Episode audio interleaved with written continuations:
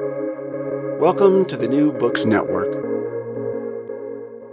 Hello, everyone. Welcome to another episode of New Books Network. This is Morteza Hajizadeh, your host from Critical Theory Channel. And today I'm honored to have Professor Ross uh, Melnick with me. Dr. Ross Melnick is a professor of film and media studies at the University of California, Santa Barbara. And he's here to talk about a wonderful book he wrote uh, called Hollywood's Embassies How Movie Theaters Projected American Power Around the World. The book was published in 2022 by Yale University Press. Oh, sorry, it's not Yale University, it's uh, Columbia, Columbia, University Press. yeah, don't kill me. Columbia University Press, yes. Uh, Ross, welcome to New Books Network. Thank you so much for having me. Can you tell us a little about yourself, uh, your field of expertise, how you became interested in film and media studies?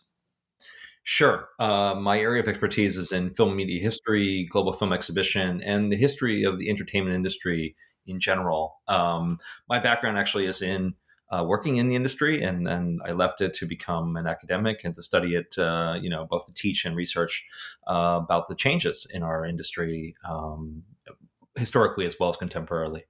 And uh, what led you to write this book, Hollywood Embassies? And it's a large book, and it would be great if you could also talk about the structure of the book because you take us almost on a tour around the world.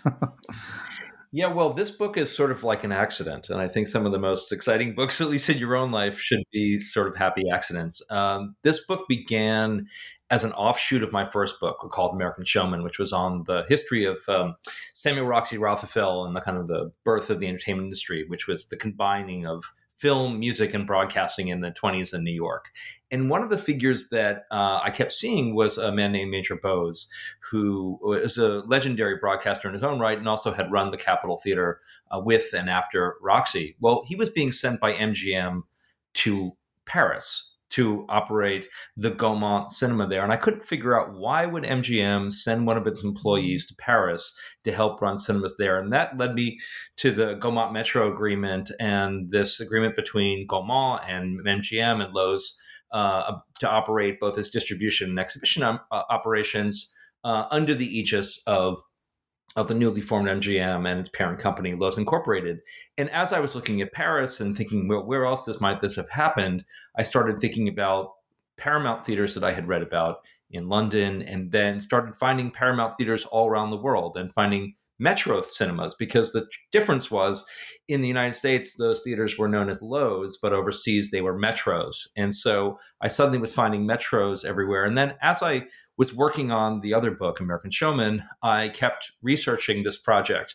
And so when I published American Showman in 2012, um, I thought I would take a few years and finish up this project, which at the time was about 12 countries. Um, I thought, oh, that's that's good. It's really grown. It's 12 countries. Uh, by the time I finished this, and it came out in 2022, it's up to three dozen countries where Hollywood operated its foreign cinemas. And so the structure of the book is sort of interesting because I had originally intended it to be a long kind of chronological history where you could see, oh, in the 19, late 1920s, Paramount was operating in Tokyo and they were operating in Sao Paulo and they were operating in London. And you'd have a comparative view of the kind of the growth of the studios. But what I realized was looking at something regionally was kind of a little bit more exciting because you started to see the way that Hollywood operated and how they organized uh, regions in which countries really had nothing to do with one another. They would place something like Cuba in conversation with Trinidad. Now, they're both in the Caribbean, but they have linguistic, cultural, even political differences. And this really didn't matter to Hollywood because it needs to organize things geographically. So, that odd formation in which one typically man, was placed in charge of this large geography actually allowed me to rethink what I was doing. And so instead of doing this very long, kind of periodized um, chunks of history, I instead broke them into six areas, um, geographical areas. So there was, for instance, one section on Europe, one on Australasia, one on Africa, one on Asia, etc. And so that allowed me to look at that timeline uh, chronologically, mostly, but to look at things in terms of a comparative regional focus. And that's a kind of interesting growing focus, I think, actually, within film media studies, is to think about things obviously on the local level um, but also not just on the national level, but to think about them as in terms of regions, um, the Middle East, for example. So the book is broken up into these uh, these regions, and then it, how that played out, how the American expansion uh, through cinemas existed in those regions is part of the story uh, that I'm telling here. And I really like the title, Cultural Embassies. What do you mean by cultural embassies, and what are the? It's so they're not necessarily only. The implication is that they're not necessarily only places of entertainment. So, can you tell us about the connotation of the term, and what do you mean by that, cultural embassies? Yeah, well, this very loaded term is on purpose. It's to, to kind of uh, evoke the, the, similarity to an official embassy, but to really understand these foreign cinemas that Hollywood owned in, in other countries is thinking about them as kind of soft power institutions that enable a kind of embassy function. And what I mean by that is an official embassy is uh, run by an American citizen often employing local employees from the actual location. It's there to relate to local businesses. It's there to relate to local consumers. It's there to uh, ex- expand and attract people to um, American ideology. That's the official embassy. The cultural embassy works sort of similarly. It's run by an American citizen. It employs local uh, employees. And it's also there to relate to local businesses. It's there to actually interact and interface with local politicians. Um, it's also there to collect research and data and to understand local markets, which is good to report back to the US State Department, the Commerce Department,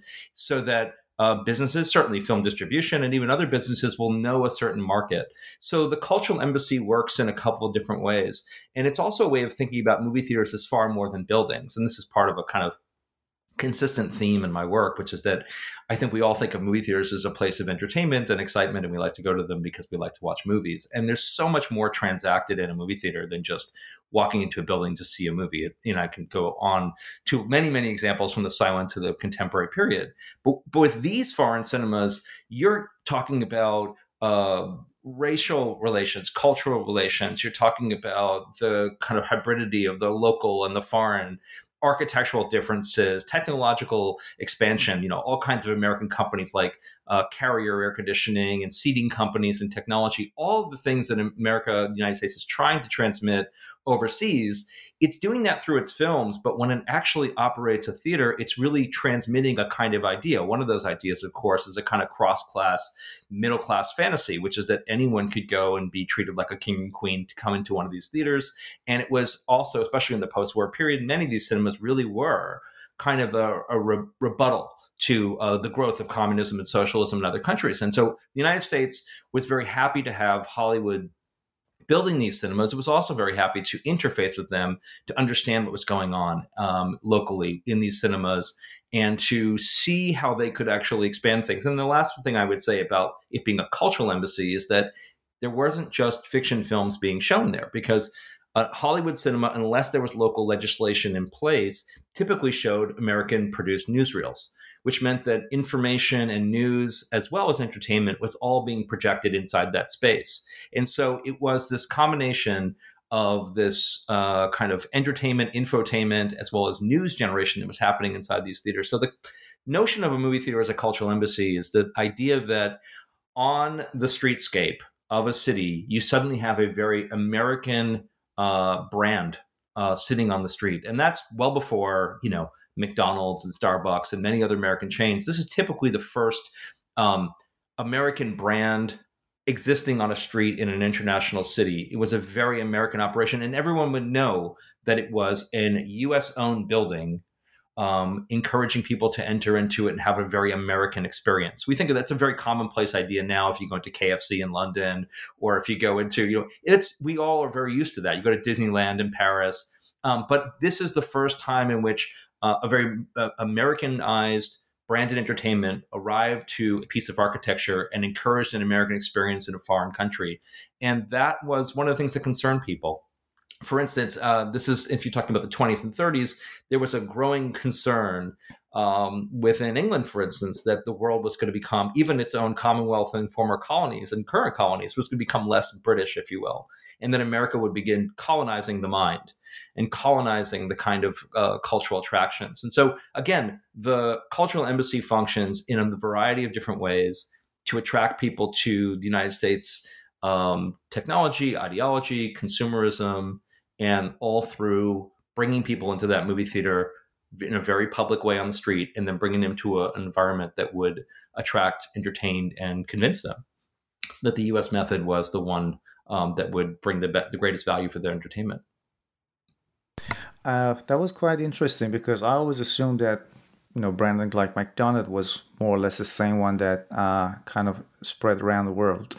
Um, so, but when did this kind of first wave of Hollywood's effort to take over cinemas over uh, over the world start? Was it in 1920s? Yeah, th- this whole period began in the 1920s, and, and it's not an accident that it happens after World War, One because you have a lot of investment coming in from Wall Street, and part of the anyone putting investment into Wall Street is that you're trying to uh, you're trying to expand uh, a company. You're trying to increase earnings year over year. Well, one of the ways you do that, of course, is through expanding markets. You have to open new markets. And so initially, they were opening uh, exchanges and branch offices and foreign offices in other countries. But what they discovered, no surprise, is that not every exhibitor was that happy to have uh, Hollywood films at the rental rates that Hollywood wanted to distribute them. And so as they went into more and more markets where there was local competition and local domination, those exhibitors would try to exact um, much better rental rates for themselves. And Hollywood would sort of realize that if you go into a place where you need uh, access, one of the best ways to create kind of quote unquote first run uh, releases or at least a premiere run of your film in a foreign market is to own the theater themselves yourself. You don't have to negotiate with a local exhibitor to make sure you have uh, the first run of Ben Hur for six weeks. You can own your own building. You can then advertise um, that film for six weeks yourself. You can say Ben Hur will be for six weeks. And that's where another term that I use in the book is sort of important. I use this term shop window. And the shop window is this British trade journal kind of nomenclature, which essentially means what it sounds like, which is that essentially you are presenting the film in the way in which the studio wants it to be presented. So in this case, uh, if you're if you have a shop window that's in London, that would be the Plaza um, for Paramount or be the Empire for MGM. They wanted to advertise to obviously London. This is the best way to see this film. This is the premiere presentation of this, and they wanted to do a variety of different kinds of influences. One is you want to influence people in London that this is the best place to see it you want to ex- uh, basically demonstrate that higher ticket prices and a higher class of entertainment will uh, will be a better result for local exhibitors, which is intended to push ticket prices higher. It's also intended to bring people from Leeds and Liverpool and Birmingham to come to London to see how MGM actually presented that film at the uh, at the at the Empire so that it, it again it was there to influence uh, again a broad range of the industry, and it was there, of course, to attract. Um, local moviegoers to a premiere MGM experience. So it presented again like a, a, kind of shop window. This was the the sort of the mannequin in the window. This is the premiere presentation. And the other thing that's really interesting about it is we're talking about prints, 35 millimeter prints. We're not talking about digital. So one of the things you got by going to the Empire to see Ben Hur, um, well, actually it's a little early, but let's say you're going to see uh, for Wizard of Oz, is that you're seeing it before it has scratches because it's the first time that print gets screened. You know, the neck that print then gets go- to go to the next theater and then the next theater and the next theater. So one of the things is about the sort of run system is is the premiere presentation of these films also meant um, not just the best projection, sound, and lighting, and everything else inside the theater, but it was also about the fact that the film was still in premiere uh, presentation shape. It had just come from their own distribution offices um, in England. So there's all this kind of ways that it's wrapped up in this um, in terms of what that first look um, was all about. And uh, let's talk about England. Uh, so, how did Paramount's uh, expansion of cinemas in Birmingham for? How did it go? I think it was a lot of backlash there against them. Yeah, so I mean, the the the funny thing about the the shop window policy was that it came in actually as a result of what happened in Birmingham, which is namely that you know Paramount uh, opened the Plaza and then MGM had the uh, the Empire, but after Paramount opened the Plaza, they got designs as they did in the United States on expanding to other cities throughout England. Um, and as an important English speaking market, they wanted to have theaters in other cities. Um, so they op- they leased uh, the Scala from a man named Sol Levy in 1926 in, in Birmingham, and they thought this will be fine. We'll we'll have two cinemas here, and I'm sure they expected to go on to other cities. What they discovered was the National Trade Organization, the Cinematographic Exhibitors Association, was outraged because uh, American films were already dominating British cinemas. But the one thing they didn't want to lose was the British cinemas themselves. And so they felt that this was the bridge too far, or the final bridge, if you will, which is that if American cinema, American films are going to take over the screens, if American companies are going to actually begin to buy up, lease, operate cinemas throughout the country, local competition would be destroyed. There inevitably the British cinema industry would literally would be wiped off the map. And so what they decided to do was to boycott Paramount. So the trade organization said, we will effectively across the country not show another Paramount film until you you return that lease to Sol Levy and get out of the exhibition business. You can have the plaza, that's your shop window, but you cannot take over the rest of the country. And so that was a real line in the sand. And it was an important moment in this whole expansion, which was an attempt by local exhibitors to push back against um, what Hollywood wanted to do. And so Paramount did. They relented because obviously it was far more important for them to have distribution of their films than it was to operate cinemas. So they gave back those those cinemas and they returned to a largely distribution only plan. I will say that in the 30s, Paramount eventually built opulent cinemas throughout England, typically one in each city, as their own kind of shop windows at Leeds and Liverpool and Manchester, et cetera. But for the moment, that was a real kind of uh, moment where I think Hollywood understood that there's going to be pushback. And they would find that actually over the next, well, almost 90 years of operation um, in international markets, which was that some people were very excited to have Hollywood come in, and some people were really, really furious, and especially local exhibitors who were always concerned about competition from much better heeled um, companies, which were all supported in most cases from either uh, Wall Street financing or from being publicly traded companies with uh, seemingly unending amount of money. So that was a, a moment. So that enabled them sort of retrench and so um, Paramount and MGM, underneath its company, its parent company Loews, they kept with this shop window model. They would open one in Tokyo and one in Sao Paulo, and maybe one in Buenos Aires. It was 20th Century Fox, honestly, that had a very different idea, um, and that's Fox's idea was uh, buy chains en masse. You know, you don't have to fight it out to get your your films into a into a uh, a theater chain if you own them. Um, so after investing, for instance, in Gaumont British in 1929, Fox opened, uh, excuse me, Fox purchased Hoyts Theaters in 1930, and then six years later purchased a half interest and eventually a whole interest in Amalgamated Theaters in, in New Zealand. So um, that was a, again a very different idea. But the original shop window idea was have one major cinema in each international market where you could again put on the premiere presentation of a film. You could uh, tie up with local retailers. You could advertise on uh, on banners and bus stops and you could um, kind of have a big launch of a film that mostly replicated the way that Hollywood launched films in the United States. It just marketed, literally marketed the same way. It had the same showmanship, exploitation methods it would just produce in foreign markets with these cinemas. Uh, and you mentioned New Zealand. Am I right to assume that look, uh, the expansion of cinemas everywhere in the world was contentious? There were backlash. There were a lot of backlashes against it, but Am I right to assume that in Australia and New Zealand it was a little bit maybe a smoother process? It's a very, you know, Australia and New Zealand's a very interesting case. Um, so I'll just talk about They're a little different, yeah. so I'll about them just briefly. So the Australian difference uh, from New Zealand is that in 1930 there was uh, this combination of Greater Union and Hoyts. They were kind of uh, almost at a booking combine, and so there was a lot of conversation about, and they were both backed by the um, ES&A Bank. So they had a lot. It was a lot of debt. It was the beginning of the depression. There was a great amount of debt, and so what what the bank did was essentially sold off Hoyts to 20th Century Fox. Or at that point, it was just still Fox, um, which was taking on huge amounts of debt from buying the Roxy Theater in New York, investing in Gaumont British, eventually from Amalgamated, and so that was a, a, a which really secured for Fox um, one of the two major theater chains um, in Australia. The uh, and it was and it really was something that they maintained for 52 years. Fox owned that chain from 1930 to 1982. For, for a very small investment, um, Fox got a heck of a return over the next half century. And six years later, they were kind of kicking around, uh, trying to figure out how to get into the New Zealand market, which was much smaller but growing.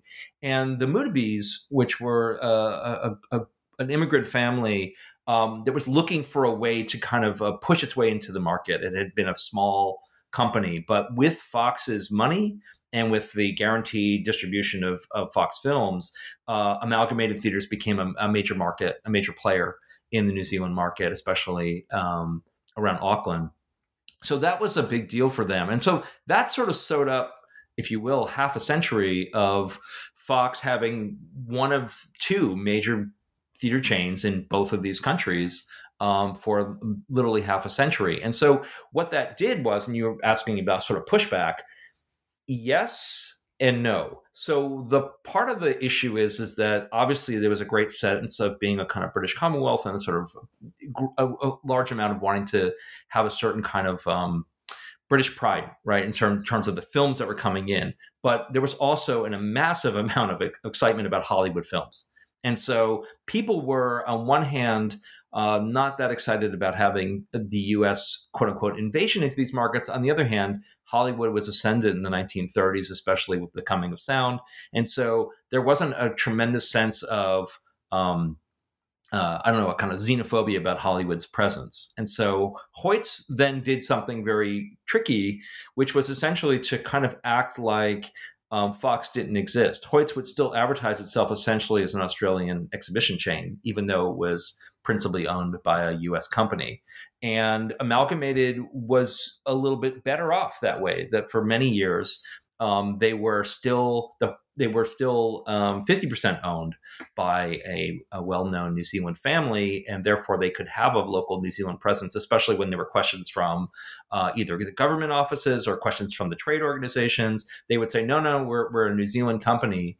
Um, and in truth, the Mutabee family worked um, for, throughout the time. So even when the purchase came in in 36, and then later when Fox uh, took a whole 100% ownership of Amalgamated, the Mutabee family was employed. So there was a kind of consistency. And the same with Australia, with the Turnbulls, you know, Ernest and Dale Turnbull. You have this, you sort of have familial presence. And I think it gave a kind of, um, a local face, if you will, to um, an otherwise very American story of, of how exhibition expanded. And, and I think the other thing that, that's that's worth noting is that um, when um, there began to be a turn towards the excitement about New Zealand filmmakers and Australian filmmakers in the 70s and 80s, um, that was fine because Hollywood had already established itself in terms of distribution. I think one of the things it really wanted to do was, um, and I, I, think it's you can kind of see it. Fox pledged a lot to play Australian-made films and then really and then Hoyts really didn't. And so it really was about establishing a, another important market for Hollywood in both of these areas, and principally here, of course, for Fox. Uh, Latin America, that was one of the most interesting chapters of the book. You talk about uh, labor issues there. You talk about Cuba. So uh, let's let's talk about Latin America a little bit. Uh, you, you make the point that these these these these new establishments sort of exploit the cheap labor that was available there. So, can you talk about how that expansion of Hollywood into Latin America worked? And then we'll talk about Cuba a little bit as well, because you talk about this Warner and Paramount's entering Cuba. How, how what happened to them after the Cuban Revolution?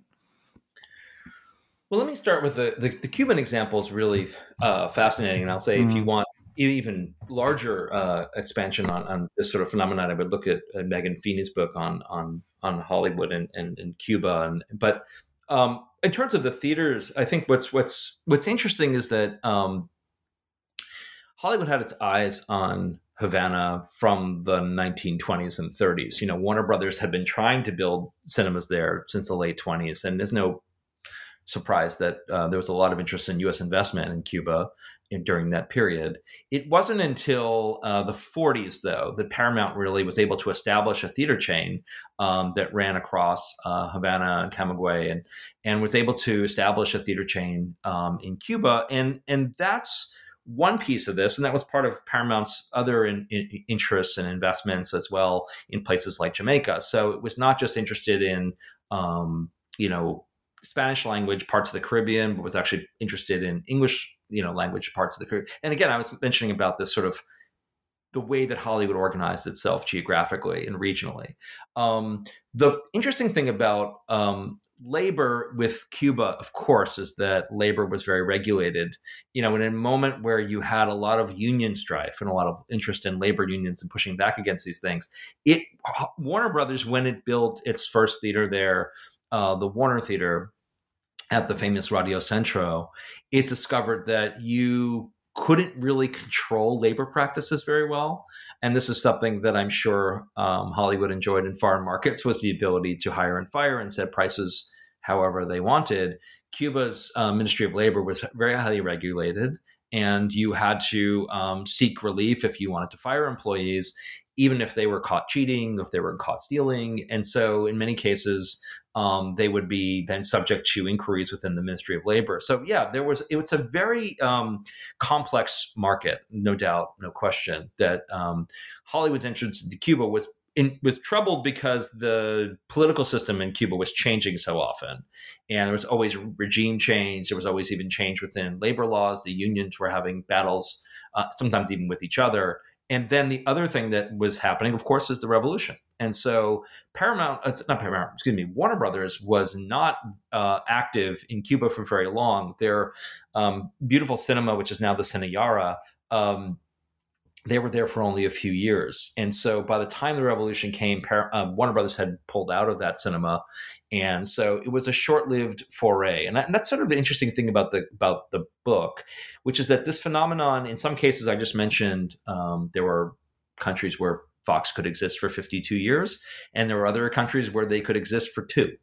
Um, it's just it just depended, and that's what's so interesting and yet was incredibly challenging to figure out how to put this book together was the incredible differences um, in from market to market from uh, theater to theater and i think that's kind of the thing that's interesting about the book people often ask me well what was the overarching strategy for hollywood and it's like well there wasn't one i mean the the, the strategy was expansion but every single market and every single period required different kinds of, of, of calculations. And so sometimes it was, again, like with Fox, buy chains en masse, sometimes with MGM and Paramount, build one cinema only. And sometimes it was to ride out political storms, and sometimes it was to ride right into them. And did they stay in Cuba after the revolution? No, no, they did not, and nobody, and none, and none of the Hollywood majors did either. No, that was definitely not something they did. It all ran under CAIC after that. Um, the cinemas, everything was regulated, distribution and exhibition, but it's part of the sort of. Uh, I think I referred to that that section as Hollywood's Caribbean dreams. You know, it had these ideas about what it wanted to do uh, in Jamaica, and certainly what it wanted to do in in Cuba. And Cuba was probably one of the more disappointing uh, because at one point, even Loews MGM was going to build this huge office building for all of the Hollywood studios to operate inside. It was going to have this massive theater chain connected to it. It never got built. Um, uh, Egypt is another one of those complicated areas where where they had a lot of dreams and not all of them came to fruition. Same thing, political. I mean, a lot of this, and this is sort of goes back to the conversation about what cultural embassy and what is the meaning of these buildings. Is that you place a building like this in a moment of philo Americanism and people flock to it and they love it. You place a building like this in the middle of, of anti Western, anti American kind of ideas, and it's the number one target. It's the most visible expression of American cultural expansion and even industrial expansion. Um, on your street. Mm. Uh, speaking of Egypt, let's talk about the Middle East. I'm from Iran myself, uh, and I was really hoping to find something.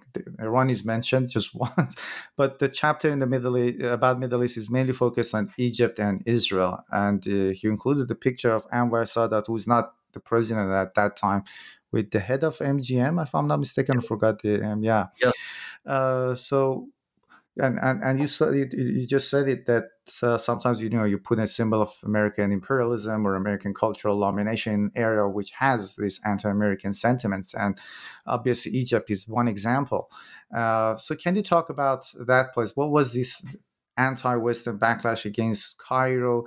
But uh, the, I, I just found it fascinating when you said that the Egyptian nationalism actually was a blessing or it helped uh, Hollywood's expansion. So it would be great if we could talk about these issues. Sure. Um, and by the way, sorry there wasn't uh, more on no, Iran. No, no worries. Hollywood didn't build any cinemas in Iran. I had a very clear, like the, the book is like a clear mandate for me. If Hollywood owned it, built it, or leased it, it's in the book.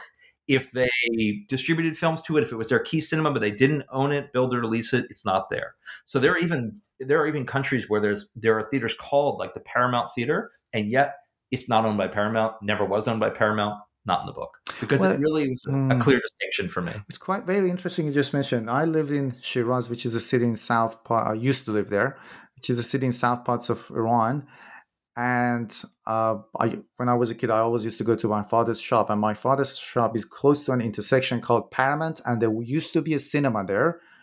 It wasn't, I'm sure it wasn't American owned, but American cinema was quite popular there, and I never ever thought about that until now that you just mentioned it. There was a cinema.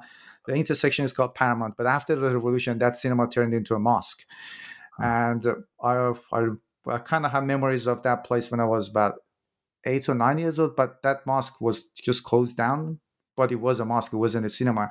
But you could see the big wall where they used to put the posters, and mm-hmm. but instead of poster, you had the name of a prophet or something on top of there. Yeah, but sorry, I interrupted you. just had to no, say. No, no, Well, I mean, and it's funny too, because just as an aside, I mean, it's such an interesting history between movie theaters and churches and mosques and synagogues because because they are literally referred to as the temple of the motion picture and they are organized like a traditional church, um, which is that they are you have these kind of right these sort of pews, and then you have this thing you look up to in a kind of like uh, beatific. And a lot of people who theater organists often came from churches, and uh, architects sometimes did both. And so there is a weird, there's a very interesting connection, um, and it's also a complicated connection point. But yeah, and Hamid Naficy writes a really um, uh, this amazing article about the about the revolution and the switch from all those movie theaters to something else.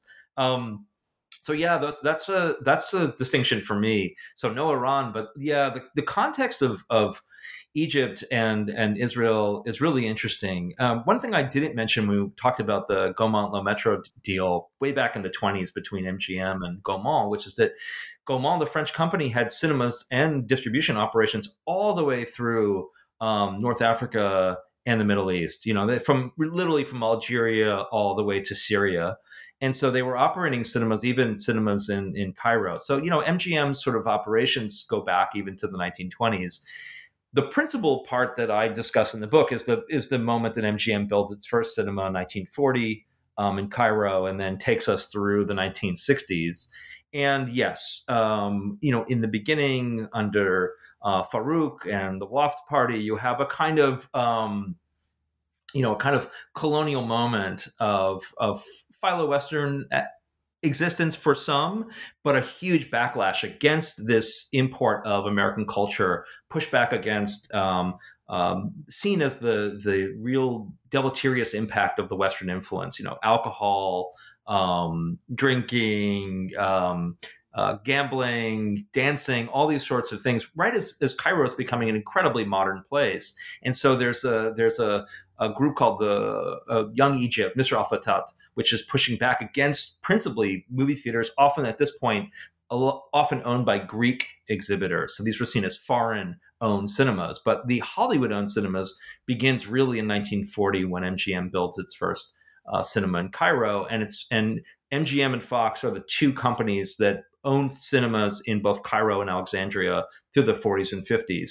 So from 40 until 45, um, during wartime, those cinemas are packed with British troops. They're packed with local uh, audiences. They're packed with politicians and uh, cosmopolitan, you know, traders and bureaucrats and everything you can imagine from uh, a growing um, cosmopolitan, you know, middle and upper class as you move past the war and the rise of Zionism is pushing you increasingly towards um, a, a, conflict within Egyptian society itself and within the Middle East, that cinema becomes more complicated. And as the anti monarchic kind of feelings grow, the first of those, there's it, that that MGM cinema, the Cairo, this this, this the cinema, is attacked three times uh, in 1945, 47, and 52 And when I say attacked, sometimes it's just the doors get smashed. Sometimes there's actual bombings, and there are people who are killed in the cinemas. So these are um, these are not uh, protest marches. These are quite um, virulent attacks against the cinema um, because again, because against the monarchy, against the British, against uh, Zionism, against Hollywood's supposed support for Israel. And that's what happens three times in 45, 47, 52. It's the most violent outburst against American cinemas that you'll see around the world. But so that's what's happening on one side. You have this growth of, again, the Cairo Palace, which is um, Fox's cinema in Cairo. And you also have these metros that were growing up.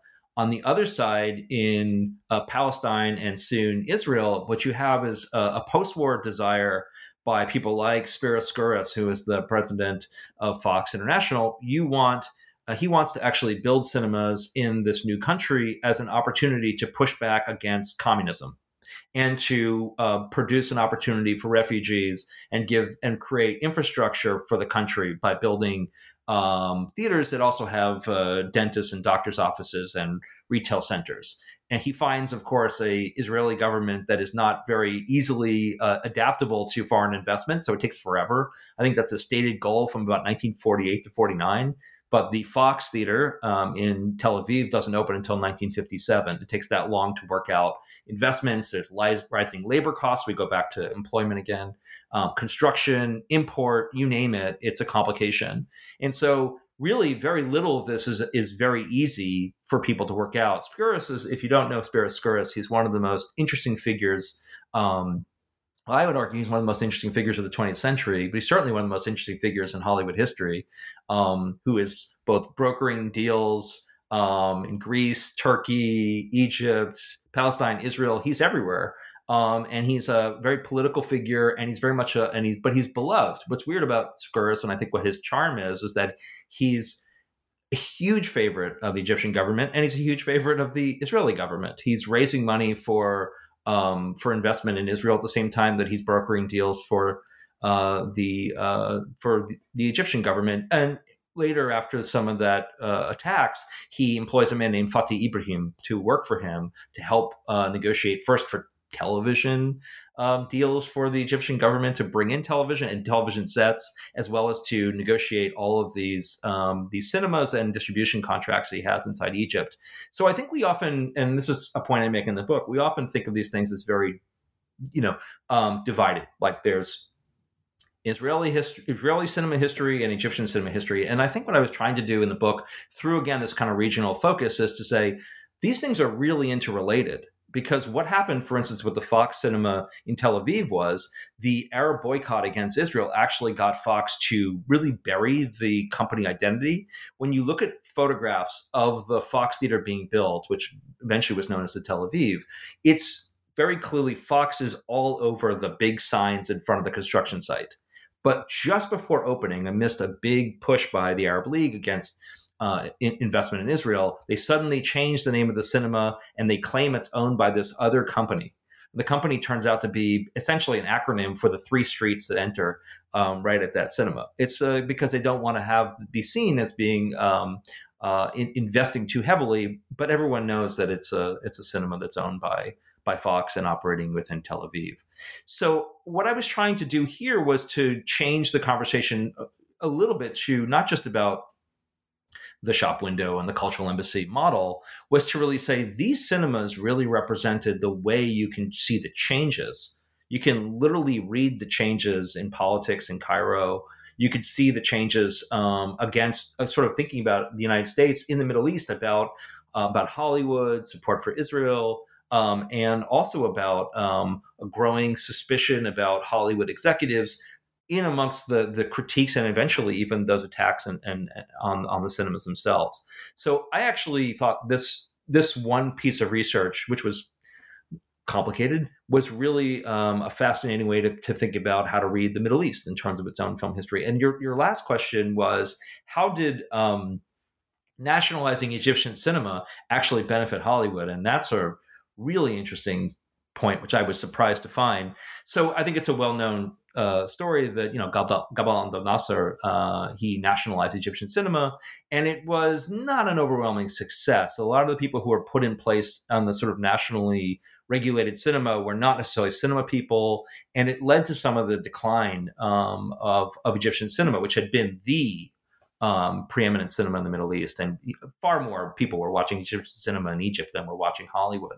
But it had a, an impact on the on the quality and the number of films that were being made in Egypt. But what was happening behind the scenes was there were a lot of new cinemas being built in in Egypt, and some of those cinemas were actually being um, Fox was being uh, essentially uh, given those cinemas to operate um, by the by the Nasser uh, government. And so um, you end up with a kind of um, a strange story that you'd think that that nationalization would be bad for Hollywood, but in fact was actually giving additional outlets for Fox to operate, um, and was also kind of declining in industry, which is why many people, obviously distributors, moved to to Beirut, and why the, in the industry began shifting eastward, and that certainly didn't hurt Hollywood, um, which still looked at Egypt as an important market um, because, uh, well, it was. And how about uh, Israel? Israel also used cinema to combat socialism and communism. Yeah. So, I mean, again, I think we, I think we sometimes we have a very like uh, a slightly simplistic idea, maybe of kind of how things would look after World War II. Um, and after the but of course, you know, you have at this point, you have a huge influx of of Jews coming from places like uh, Yemen and mm-hmm. Algeria, mm-hmm. Morocco, as well as having European immigration coming in. And a lot of that European immigration was actually coming with, uh, certainly with um, some with socialism as their uh, political identity, some with communism as their political identity. So Hollywood wasn't just finding wasn't just finding an open market in Israel that was super excited about having Hollywood. They were finding places where people were outraged that um, that America was involved in the Korean War. They were finding American foreign policy to be uh, to be negative. They were, you know, and because they were sometimes uh, communists, so they were absolutely opposed to American ideology, certainly from its cinemas. So again, what Skouras and others sort of decided was that the more of these outlets we build, and the more newsreels and movies we get out into the world in this direction, the more we can transmit the values of American democracy, consumer culture, uh, push back against you know the the growth of, of the Soviet Union, which had its own designs on influence in Egypt and Israel and all these other places. And you see that in the African continent too, which was also part of what Hollywood was doing down there. I mean, so I mean, just as an example to go way back to your first question. Um, this book took a really long time because um, it's just you you end up in each one of these places at least i did not trying to answer the question necessarily is what's Hollywood doing in China? The question is what is China doing to Hollywood and how does Hollywood try to navigate its way through what China is up to in this period? And that shifts all the time. Um, so I think the complication with with the research is and kind of figuring out the story is that uh, so for instance, Egypt's interests and priorities in 1940 are very different than they were uh, after Naguib and Nasser. And so you're telling one story, but the story is shifting. And Hollywood's trying its best to figure out how to uh, use its own industry and logic. It's trying to figure out how to employ, when it can, the State Department Commerce Department to help them in definitely in times of trouble. And it's trying to also transmit to the local citizenry um, you still want to come here and uh, figuring out how to do a multi-generational attraction you know to the adults and to the kids which is a story that i, I talk about in terms especially with india and Egypt about this Metro Cub Club, which is all geared to kids because you know you're you're trying to forecast. Yes, I want kids coming from these places in the 1940s, but I want them to be adults going to my movie theaters in the 1960s. Uh, another really interesting part of the book was cinemas during the Second World War, especially in France and Nazi occupation. And I find it quite fascinating that these cinemas were also used as a base for French uh, resistance. Uh, so it would be great if you could talk about that aspect of the book. Yeah, so I mean, you know, sometimes it was um, I would take a every now and then a slight detour from the book because you you you know it's I think it's inevitable you find some kind of incredible narratives. One of those was of the Le Paramount, which was the main movie house that Paramount built in Paris in, in 1927. Um, you know, and it, it, had been run by uh, Andre Ullman and Rene Le Breton uh, from the 20s and into the 30s. And their projectionist, Ernest Bechet, was also a very important figure. And so the cinema operated through the 20s and 30s, as you would imagine, as the shop window cinema for Paramount's films, and all the Paramount films opened there. And then the war breaks out. And, you know, Ullman and Bechet, they all head to the front. Some are captured. Um, eventually, they all return um, to the to the Paramount, and at that point, it's a Nazi occupied Paris, and the Paramount becomes a location of a small cell of an underground operation, which is um, taking parachuters coming in off of the rooftops and transmitting mail. And what happens over the over the next few years is that this is all being done clandestinely, um, without the the Nazi occupation understanding that this is happening within the cinema. Paramount loses all contact with the Paramount. So it's a strange thing that Paramount is no longer run by the Paramount. And actually, in Paramount's own international news, they talk about we've lost contact with our with our friends and colleagues. We don't know what's happening to them. We hope they're safe. Um, and so eventually, um, Bechet is is found out. There's a there's someone is arrested elsewhere, and they they they figure out that Bechet is the key to this whole operation. And they bring him in, they beat him and torture him, and eventually they send him off uh, to a to a camp to Buchenwald, and um, he's there, and um, and just by chance, as the uh, camp is being liberated, he actually is seen by a newsreel cameraman who recognizes him, and that cameraman, uh, Gaston Madru, is one of the most famous uh, cameramen of the MGM uh, News of the Day. And Madru uh, uh, takes a photo of him, sends him back to Paris with his negatives, um, and his photographs, and Madru is killed almost immediately in Leipzig right after this, and is celebrated for being one of the most famous and important newsreel photographers in Paris who had captured all kinds of footage with his. Um, he had a bicycle where he would actually um, keep with a bunch of bottles. He would actually had a clandestine camera so he could bike around Paris and capture Nazis and um, the occupation. And so what this story kind of told me about this whole clandestine operation, which then was much celebrated afterwards by De Gaulle and certainly by Paramount, was that these cinemas were, again, you go back to employment and labor. One of the things that was often talked about with them was how much they loved America.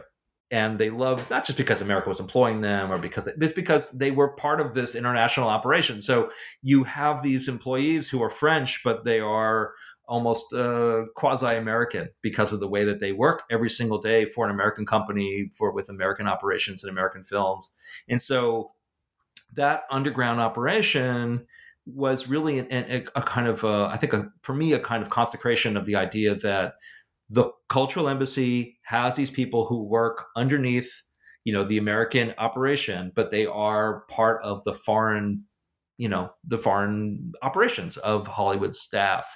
And um, the other piece about the World War II is really um, how much these cinemas were kind of battlegrounds themselves. And um, so, if you're down in Brazil, you're looking at uh, UFA, the German film company. UFA is trying to establish cinemas so that it can show Nazi newsreels and Nazi films.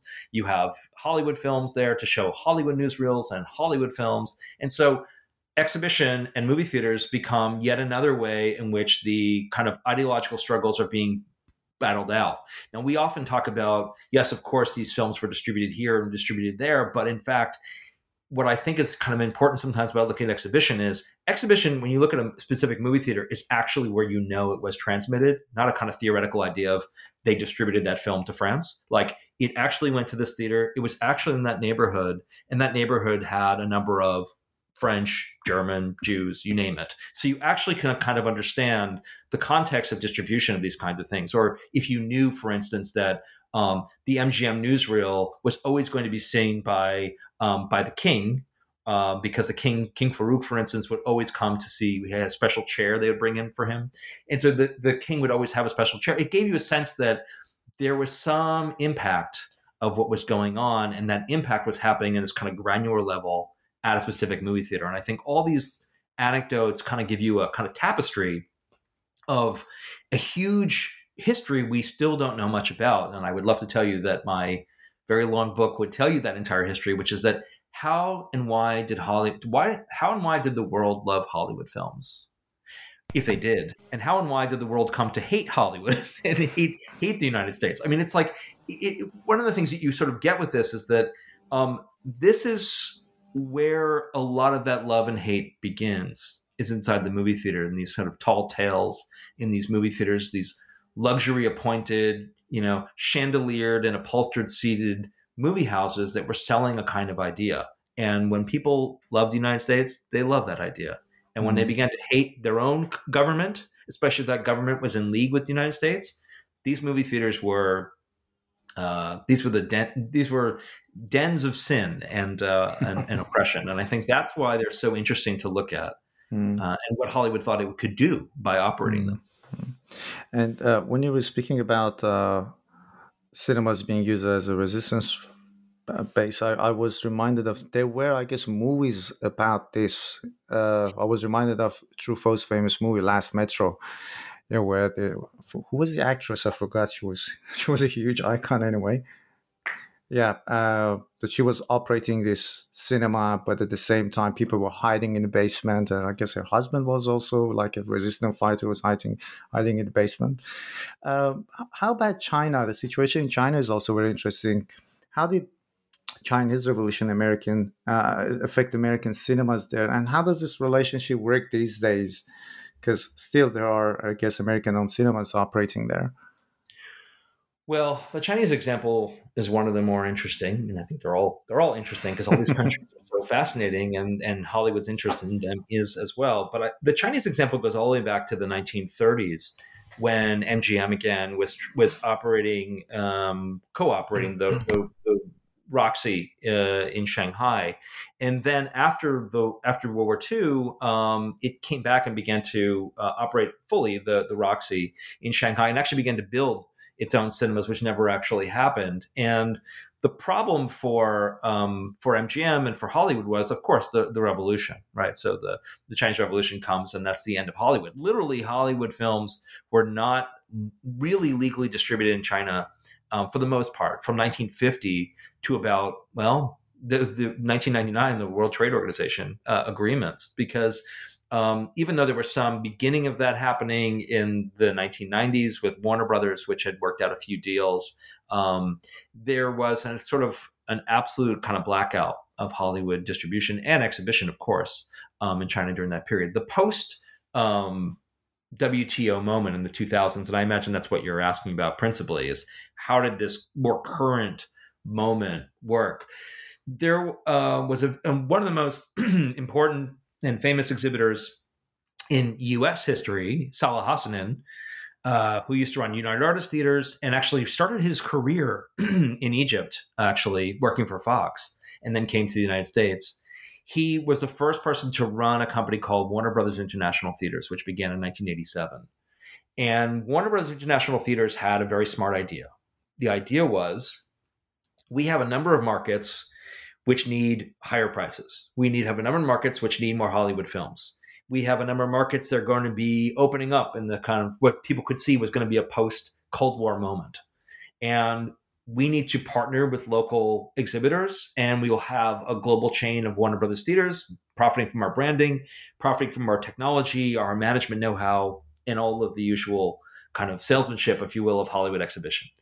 And Warner Brothers International Theaters under Hassanein and then eventually under Millard Ochs um, moved into China in the late 1990s as the Chinese market began opening. And the Chinese market desperately, desperately needed movie theaters.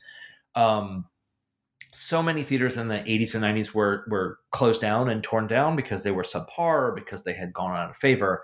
And the Chinese government, along with its huge, massive um, rise in economy, wanted to use movie theaters as a way to essentially establish a new um, vitality and also to basically say we've arrived. We have large malls. We have large real estate development complexes and we have a large middle class and a middle class goes to the movies. And so companies like Dalian Wanda worked with Warner Brothers to build cinemas in large retail complexes in Guangzhou to um, Shanghai, Beijing, you name it. So in smaller cities, bigger cities, second tier cities, there were cinemas growing everywhere under the with the Warner Brothers branding, and that included both Daffy Duck and Humphrey Bogart mixed with local um, uh, Chinese stars and Chinese stardom. So this was uh, worked very well in the beginning because there were um, because Warner Brothers was very excited about this. It actually moved its headquarters um, and moved its design headquarters to China. It had sort of thrown all in for China, and then the Chinese government, for reasons that have never exactly been stated officially, changed its ideas about how much principal investment. This is very key. Uh, Warner Brothers was always supposed to be a minority investor, so say like 49%. And then they suddenly were granted the ability to have a controlling interest in their own stake in China. And something happened and they changed that idea. When they changed the idea that um, Warner Brothers would always sort of be in second position at companies and theaters with its own name, uh, they pulled out. They sold the cinema chain, they moved out of China. Um, other companies have stayed in. So one thing that that's important to know is that while Warner Brothers pulled out, IMAX, a Canadian company, has maintained its presence and continued to grow in China. Uh, CJ CGV, a Korean company, they're still very well placed throughout China, um, and many companies are, but Warner Brothers is not. And actually, was the beginning of the um, the sort of slow but eventual uh, ev- evaporation of the Warner Brothers International Cinemas chain as it was renamed. Um, its last cinema chain it sold off in Japan in 2013. But that later period is very different, somewhat, than the earlier period where there was this idea about creating these kind of shop windows in international cities. This was a really part of a kind of um, the expansiveness of global chains in the 1980s and 90s. Companies like UCI and AMC um, that were all about having very large, dominant um, global cinema chains. But Warner Brothers was important because it was going to establish Hollywood's presence overseas. And it was doing that in a very American kind of way. And so, as an example of that, um, it was important to have them in the book as a sort of coda, um, as the last studio that still wanted to have be involved in, in foreign exhibition. There are currently that does not exist anymore. It's not existed now for a decade, um, and I don't actually imagine it ever will again. Um, I'm sure at some point someone picks up this podcast in 40 years, they'll think I was uh, insane when they find out that you know the the 3,000 cinemas of Paramount around the world uh, would laugh at my at my uh, estimation, but it's unlikely um, that studios will get involved in foreign exhibition again. But you can never say never in this crazy business. Uh, before ending this conversation, is there any other book or project you're currently working on? Yeah. Um, so I, one of the things I'm really excited about working on is expanding um, the work I was doing in in, in Africa on the African continent. Um, we didn't talk about that too much, but one of the things that's really, um, you know, I think a sort of a shameful part of Hollywood's history is that from 1956 until 1969, um, Fox owned the dominant theater chain in South Africa, colonial Zimbabwe, and uh, Kenya, and those were all racially segregated uh, cinemas. And so um, I looked at a lot of the operations in um, various places on the African continent, again from those three countries, um, and into West Africa, um, as well as in places like uh, Ethiopia. And so I'd like to begin. Uh, one of the things I'm working on right now is actually expanding my examination of Hollywood's operations in in Africa beyond just exhibition, but thinking about location shooting, distribution, TV. Um, what has the continent been, in the, especially in the sub-Saharan context? What has the continent meant to Hollywood? What were those um, those interests? And there are a, a, number of amazing scholars who work in this area, like Laura Fair and James Burns and Charles Ambler and so many others. And I hope to sort of uh, sort of lean on their shoulders as I try to look around for some of the pieces of the story that I wasn't able to put into this book, but I think are um, really fascinating and tell us something about uh, investment on the continent, especially now when uh, Chinese investment is so ascendant. I think it's kind of interesting to think about um, an historical investment in the continent and the differences between the kind of geopolitical moment of the 20th century and the moment of the 21st. Uh, thank you very much, Russ, for taking the time to talk to us. Uh, absolutely enjoyed this conversation and I strongly encourage our audience to pick up the book. Uh, the good thing about the book is that it's kind of geographically organized so you can look at the areas that you're interested in. For example, I was interested really in the Middle East and also I lived for some time in New Zealand and Australia, so they were my favorite chapters to know what happened in those areas. So thank you very much for uh, for your time. It was my pleasure. Thanks so much for having me.